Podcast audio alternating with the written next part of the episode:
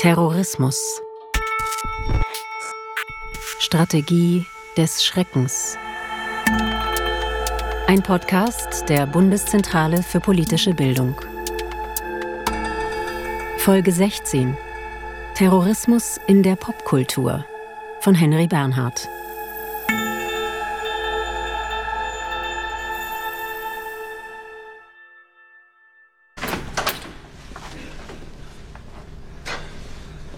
Nicholas Brody ist nervös und schwitzt aus allen Poren. Der Held der US-Serie Homeland hat eine einmalige Chance.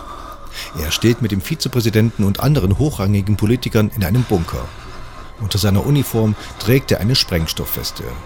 Er hält den Zünder in der Hand, keucht, schwitzt. Den Anschlag hat er lange geplant. Brody ist ein Terrorist von Al-Qaida. Sein Daumen senkt sich auf den roten Schalter.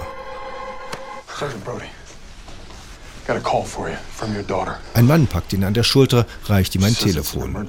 Seine Tochter sei dran. Ein Notfall. Dana?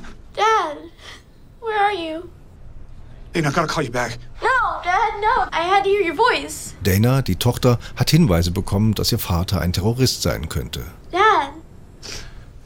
I... Dad, she said that you were working with Tom Walker, that, that you're a terrorist. I'm not. I know, Dad, I know. Of course you're not. I, I wouldn't have believed her because you would never do anything like that ever. Ever. Natürlich kann und will sie nicht glauben, dass ihr Vater ein Terrorist sein könnte. Brody zögert, schwitzt noch mehr, versucht sie abzuwimmeln. You know, we're about to let us out. So you're coming home? Sure. Tell me that. Yeah, I'm coming home. No, Dad, don't say it like that. Sie glaubt ihm nicht, dass er kommt. Die Szene wechselt immer wieder zwischen der 16-Jährigen im typisch friedlichen Vorstadthaus und dem Bunker, der jeden Moment in die Luft fliegen soll. So eine Chance kriegt Brody so schnell nicht wieder. Die Kamera rückt Brody immer näher, fast zu nah, weitwinklig. Sein Gesicht zuckt, Tränen, Schweiß fließen ineinander. Dad, you have to promise me. I need you. You know that. Wie wird er sich entscheiden? Für einen der effektivsten Terroranschläge aller Zeiten oder für seine Tochter, die ihm vertraut? Die Zeit dehnt sich. Sekunden der mörderischsten Spannung. I'm coming home, Dana. I promise. Eine Szene mit mörderischer Spannung, die dem Zuschauer sehr, sehr nahe geht. Für einen Vater von Töchtern kaum auszuhalten. Ja. Das war der Horror. Das war ein sehr emotionaler Moment. Dr. Julia Schumacher ist Medienwissenschaftlerin an der Universität Babelsberg. Sie kann sich gut an die Szene erinnern. Und da sehen wir ja gleich, wie wir den Terror benutzen können. Wir gehen ans Limit. Ne? Ja, also vor allen Dingen, wenn man jetzt den Terror oder Terrorismus als Motiv verwendet in Fernsehserien oder in Spielfilmen, deren primäres Ziel ist ja erstmal, uns zu unterhalten, uns zu berühren, uns zu fesseln, ja, auch in Situationen zu versetzen, die wir im Alltag gar nicht haben. Aber das ist auch was, was wir suchen, denke ich, an solchen Medienangeboten. Und wenn wir Terrorismus im, als Motiv haben im populären Erzählen, das eignet sich einfach gut als Erzählmittel für so Grenzsituationen, so die ganz großen Gewissenskonflikte, der Widerspruch zwischen den in dieser Szene, also der ist, die Figur ist ja so gezeichnet, dass der durchaus überzeugt ist von dem, was er davor hat und dieser Moment bricht dann, ähm, indem es dann irgendwie halt er dann auch, ja, wieder damit konfrontiert ist, dass er eine Familie hat, dass er die liebt und dass er, dass er ja auch ein privater Mensch ist. Dieser Podcast handelt vom Terrorismus als Thema, als Sujet in der Popkultur. In der einleitenden Szene haben wir gehört, wie ein Terroranschlag und wenn er auch nur droht und die Bombe gar nicht hochgeht, dazu dienen kann, enorme Spannung zu erzeugen. Eine Spannung, von der eine Serie wie Homeland immer wieder lebt und die für Unterhaltung sorgt. Denn darum geht es in der Popkultur, egal ob sie nun als Serie, Film, Musik, Sport, Comic oder was auch immer daherkommt. Um Unterhaltung für ein Massenpublikum. Mein Name ist Henry Bernhard, ich bin Journalist. Für den Podcast über den Terrorismus in der Popkultur will ich mich auf zwei Spielarten beschränken auf Filme und Computerspiele. In beiden Medien spielt Terrorismus immer wieder eine Rolle. Für den Terrorismus in Film und Serien ist die bereits gehörte Dr. Julia Schumacher Spezialistin.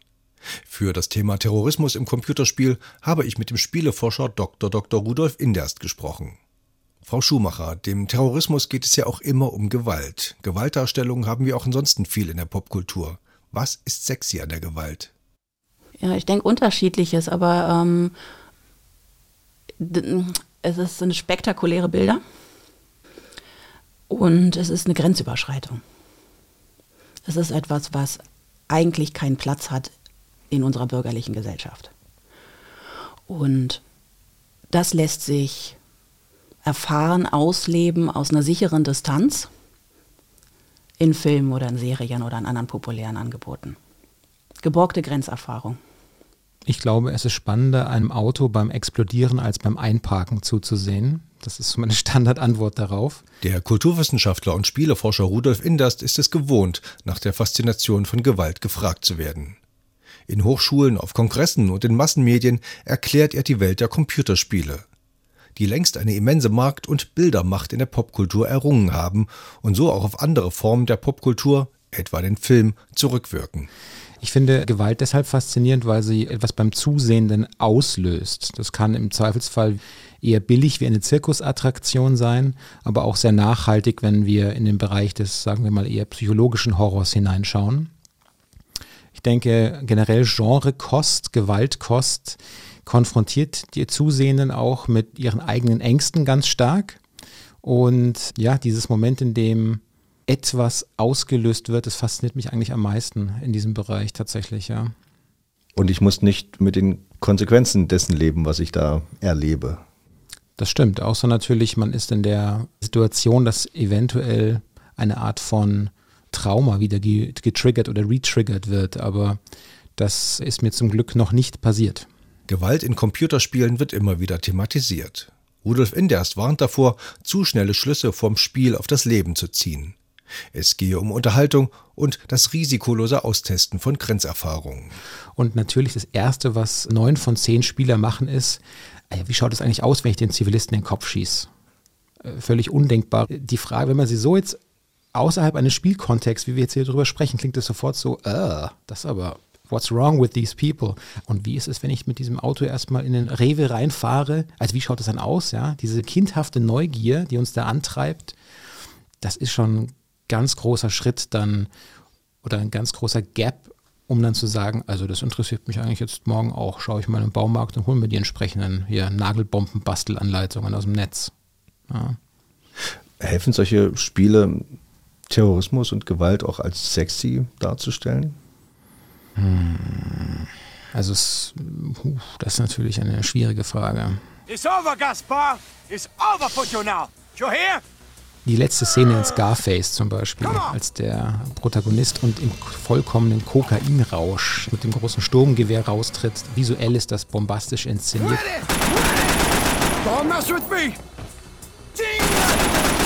Und das mag so ein Anflug von von sexy Lifestyle haben und jetzt gehe ich ganz blazing nochmal raus und zeige allen, was für eine große Nummer ich bin. Gut, aber was bleibt übrig? Im Endeffekt bleibt jemand übrig, der einfach erschossen wird. Und wenn man sich diese Konsequenzen nochmal vor Augen führt, dann hat zumindest auf mich der Sexappeal eine sehr schnelle, sehr blutige, sehr schmerzhafte Wendung ins, ins Nichts. Ja. Was ist wiederum faszinierend an Terrorismus? Ist ja nur ein Spezialfall von Gewalt. Eine spannende Frage. Wenn wir mal so im Vergleich betrachten, es scheint doch so eine Art Hierarchisierung zu geben in der Gewalt. Es gibt quasi niedere Motive und dann bei Terrorismus spielt doch schon eher die Frage mit, okay, ähm, hat das eine Motivation, die über eine bloße Gewaltanwendung hinausgeht, die auch über einfaches Verbrechen hinausgeht, also was meinetwegen durch Habgier oder ähnliches motiviert ist, sondern ja, werden hier nicht doch Werte verhandelt, ne, über die wir nachdenken müssen als Kultur und als Gesellschaft und zu denen wir uns verhalten müssen.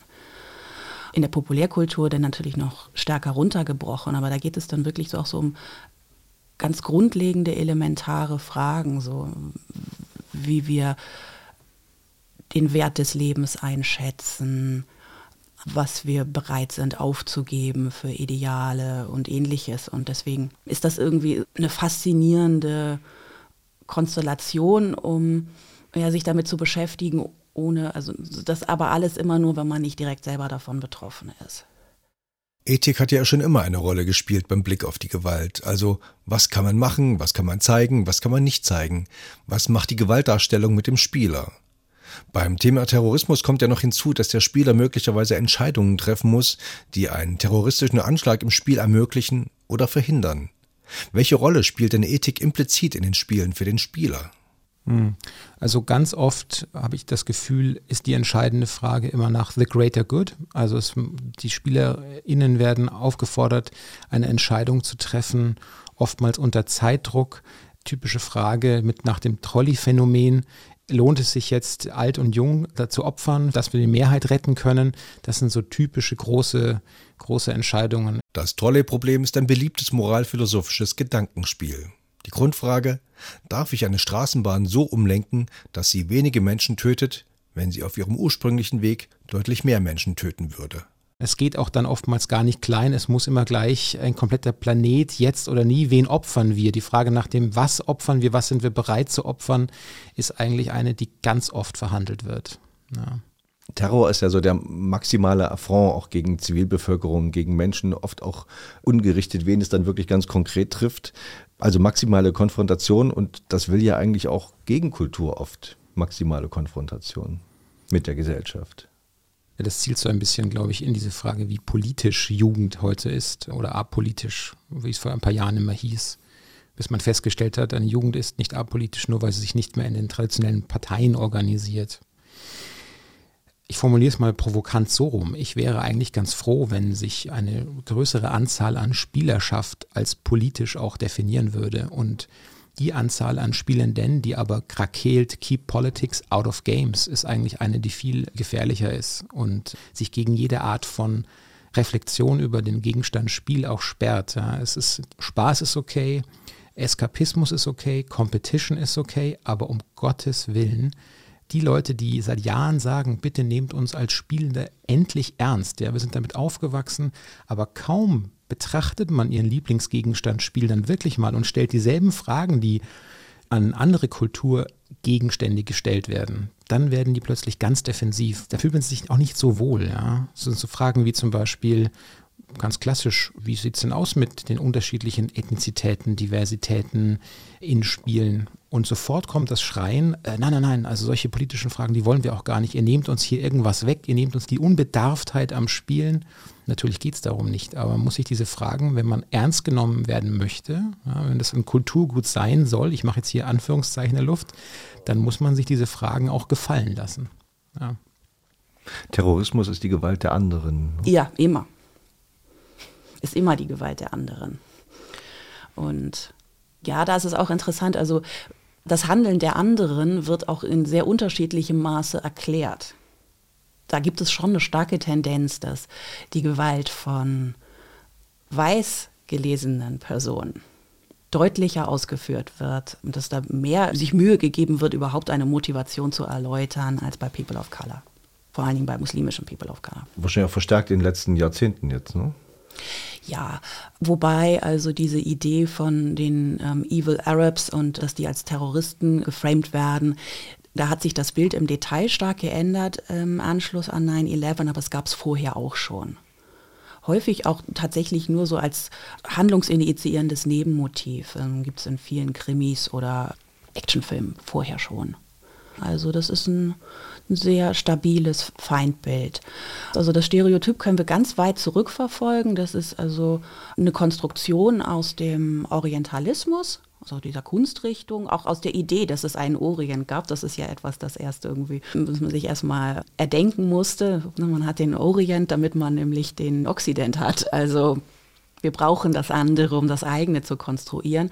Und da, wenn man sich dazu Beispiele aus der akademischen Kunst anguckt, da, da haben wir immer ähm, ja sozusagen so verhüllte Figuren, die treten häufig auf diesen Bildern und Geschichten in Horden auf, vermummt als äh, ja, schwer bewaffnet, sehr aggressiv und sehr häufig auch als Sklavenhändler und eine große Gefahr für weiße Frauen.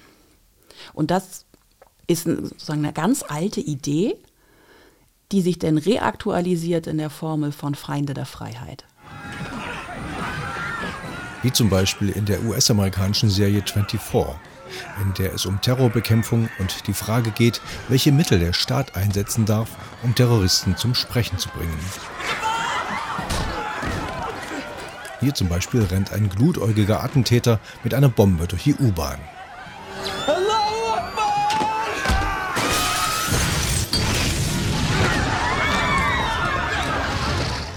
Diese Stereotype, die in Filmen ja auch verfestigt werden, ist das das Ziel des Films, die Stereotype zu festigen oder geht es einfach darum, effizient zu erzählen? Und ich weiß, wenn ich diesen dunkelhäutigen Typen sehe, der da so halb maskiert ist, da weiß ich, der muss ja gefährlich sein. Mhm. Ich denke, es geht hauptsächlich um Effizienz.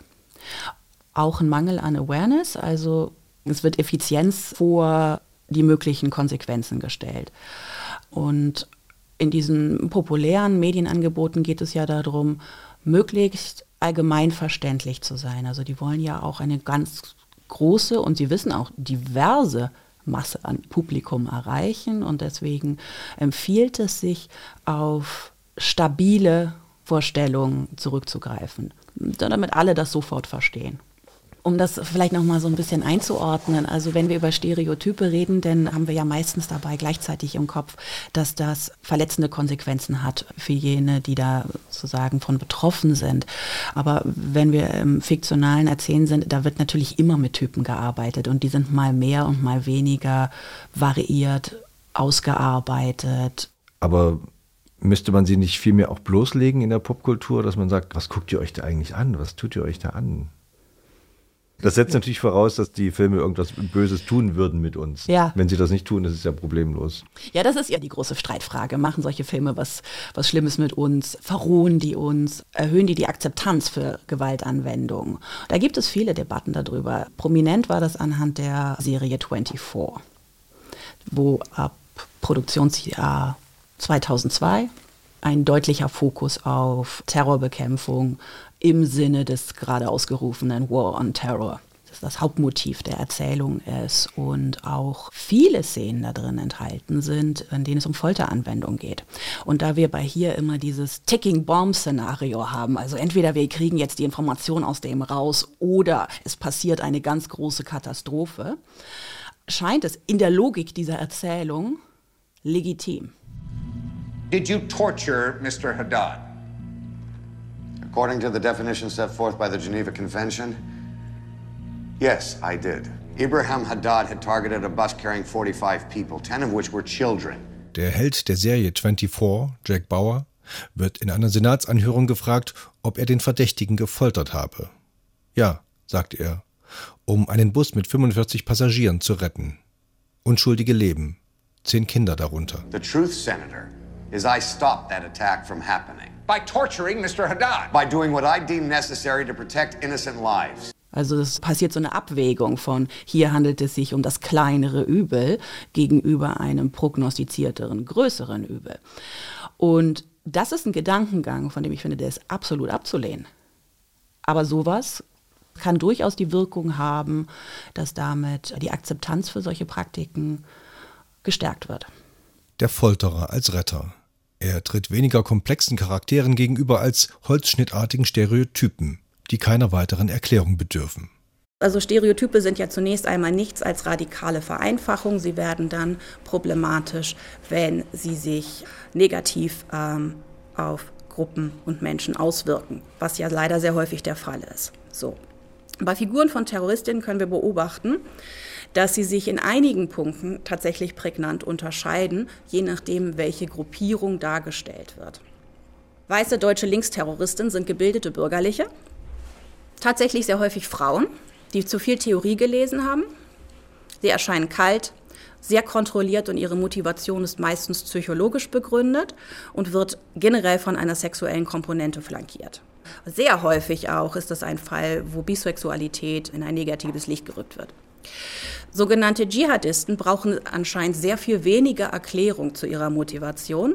Die treten meistens als junge Männer auf, die sehr emotional, affektiv agieren. Ihr Handeln wird zumeist durch Beeinflussung, das sind große Brüder oder Propagandavideos erklärt. Ihre Motivation scheint relativ simpel in religiösem Fanatismus zu bestehen. Das etablierte Bild für deutsche Rechtsterroristinnen, hier hätte ich das Gender tatsächlich fast lassen können, werden auch meistens in der Unterschicht verortet, erscheinen roh, auch untereinander, physisch sehr präsent, ungebildet und auch stark emotional agierend. Eigentlich wissen wir immer sehr wenig dann über Organisationsformen. Die erscheinen eher als allein agierende Straßenschläger, die dann irgendwann anfangen, Bomben zu legen. Also in dem Profil dieser Figuren verknüpfen sich Stereotype entlang verschiedener Kategorien, ne, entlang der Achse von Race, Class und Gender und so weiter und bilden dann einfache Vorstellungen für solche Akteure. Die Anschläge vom 11. September 2001 haben ja die Filmwelt verändert. Terrorismus und Terrorbekämpfung sind wichtige Themen in Kinofilmen und Fernsehserien. Herr Inders, Sie beschäftigen sich ja schon sehr lange mit Computerspielen. Gab es da auch so einen Themenumschwung? Also ganz klar, 9-11 ist hier auch ein extremer Wendepunkt gewesen. Danach ging die Anzahl an Shootern, also von Schießspielen, wenn man es mal übersetzen möchte, extrem nach oben. Und man kann ziemlich gut nachverfolgen, dass die oftmals im Nahen und im Mittleren Osten spielen. Und man sieht an so Signifiern, also visuellen Indikatoren auch, dass die Gegner plötzlich Kopfbedeckung haben und irgendwie so Nachfahren aus Tausend einer Nacht Märchen. Oder es ist auch so, dass oftmals Moscheen oder Minarette werden komischerweise immer zu Verstecken von Terroristen. Also diese Verquickung von Islam und Terror, die ist wirklich augenfällig. Das ist das eine ein Thema. Und auf der anderen Seite ist natürlich das Thema immer so ein bisschen spannend, wie nutzen denn vielleicht Terrororganisationen oder auch extremistische Gruppierungen Video- und Computerspiele als eine Art von Recruiting-Tool. Das ist ja auch sehr spannend. Also zum Beispiel die Frage, entwickeln Sie Ihre eigenen Spiele oder modifizieren Sie große Spiele oder treten Sie an Spielende in Form von Ingame-Chats heran, um eben hier eine Art von Anwerbungsprozess zu initiieren. Und dann wird es ja plötzlich ganz konkret, dann sind wir ja nicht mehr im Spiel. Dann ist es ja dann auch die Frage, wie nach dem Huhn und dem Ei ist hier die Frage nach dem, was war zuerst da, der Anschlag oder das Spiel. Ne? Ja. Hier wird eigentlich ganz deutlich, dass natürlich diejenigen, die sagen wir mal für dieses Thema Anwerbung vielleicht zuständig sind, natürlich ein extrem gutes Gefühl dafür haben, in Klammern haben müssen, über welche Art und Weise treten wir denn an diese möglichen Kandidaten und Kandidatinnen auch heran? Ja? Ist es die Telegram-Gruppe, die WhatsApp-Gruppe? Sind es Spielinhalte? Ist es Popmusik? Also eine gemeinsame Sprache zu finden, so als Einfallstor, ist natürlich dann schon eine ganz ähm, valide Methode. Die Produkte der modernen Spielindustrie werden weltweit vertrieben. Das bringt mit sich, dass etwa Spieler im Nahen Osten sich Figuren gegenübersehen, die aussehen wie sie und die die Bösen sind, von denen Gefahr ausgeht, die bekämpft werden müssen. Und viele dieser Jugendlichen hatten es vielleicht auch satt, dass sie permanent in ihrer Ethnizität oder in anderen Kontexten als Schießbudenfiguren dienen. Die spielen vielleicht genauso gerne Call of Duty Modern Warfare, nur sie haben eigentlich nicht Lust, dass sie dauernd von einem M4 Sturmgewehr erschossen werden permanent. Warum können wir nicht mal die andere Seite spielen? Warum können wir nicht mal diejenigen sein, die zum Beispiel Tel Aviv befreien? Ja? Das sind also Fragen, die auch so ein bisschen dahinter stehen, die praktisch plötzlich uns irgendwie unsinnig oder nicht nachvollziehbar erscheinen, aber für Leute oftmals, sobald man es mal 180 Grad dreht in dieser Ansicht, total plausibel erscheinen. Warum ist das eigentlich so? Das ist doch nicht selbstverständlich. Zweitens, das ist dann sozusagen die Modifizierung bekannter Titel. Also Spiele bieten die Möglichkeit, dass man sie modifizieren kann. Modifizieren bedeutet, ich kann zum Beispiel die Charaktere ändern, ich kann neue Gebäude einfügen, ich kann eigene Level bauen. Also es werden nochmal es gibt verschiedene Arten, Abstufungen von Modifizierung. Und so benutzt man zum Beispiel die großen Baukasten, die große westliche Entwicklerstudios bereitstellen und bastelt da eigene Szenarien rein. Zum Beispiel die IS hat oftmals Ikonografie von Grand Theft Auto, wer es nicht kennt, eine große Spieleserie benutzt oder auch Call of Duty. Da stecken die westlichen Entwicklerstudios und die Publisher stecken so viel Geld in Werbekampagnen, dass die Bilder hyperpräsent sind. Und durch einfache Abwandlungen kann man da schon eine große visuelle Wirkung erzeugen. Darum geht es hier auch.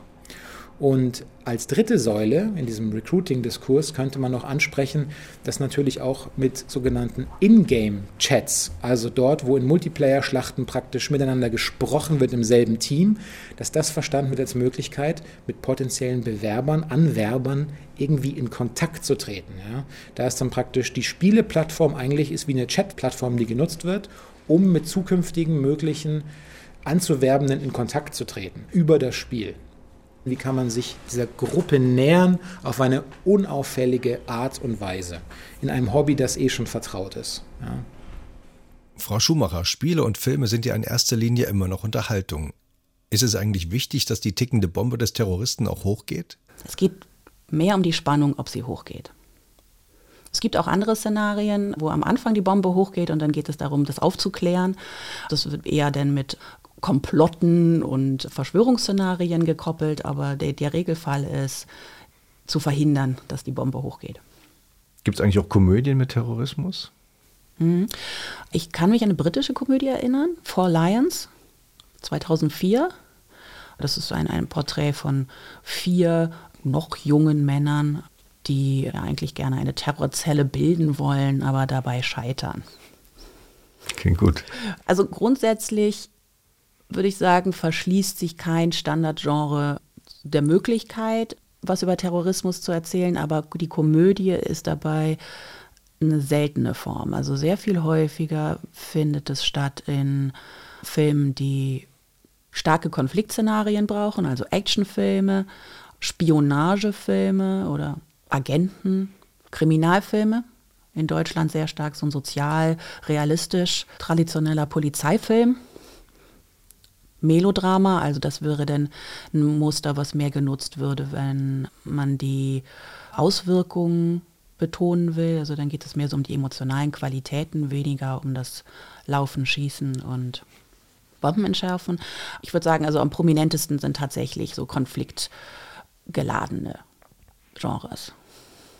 Keine Entwarnung also, aber auch nicht die große Warnung vor dem Terrorismus in der Popkultur. Letztere verleibt sich alles ein, Tradition, Zeitgeist, Kulturgeschichte, die aktuellen Nachrichten, verdaut und spuckt es wieder aus. Mitunter noch nicht ganz verdaut, schief, ungerecht, unsensibel. Aber der Terrorismus im Pop ist eben nur ein Thema unter vielen, er reiht sich ein in den unendlichen Strom von Filmen, Spielen, Songs, Erzählungen. Man kann und sollte aber genau hinschauen. Das war Terrorismus in der Popkultur von Henry Bernhardt. Diese Folge ist Teil des Podcasts Terrorismus, Strategie des Schreckens der Bundeszentrale für politische Bildung. Alle Folgen und weiterführende Informationen finden Sie auch unter www.bpb.de slash terror-podcast.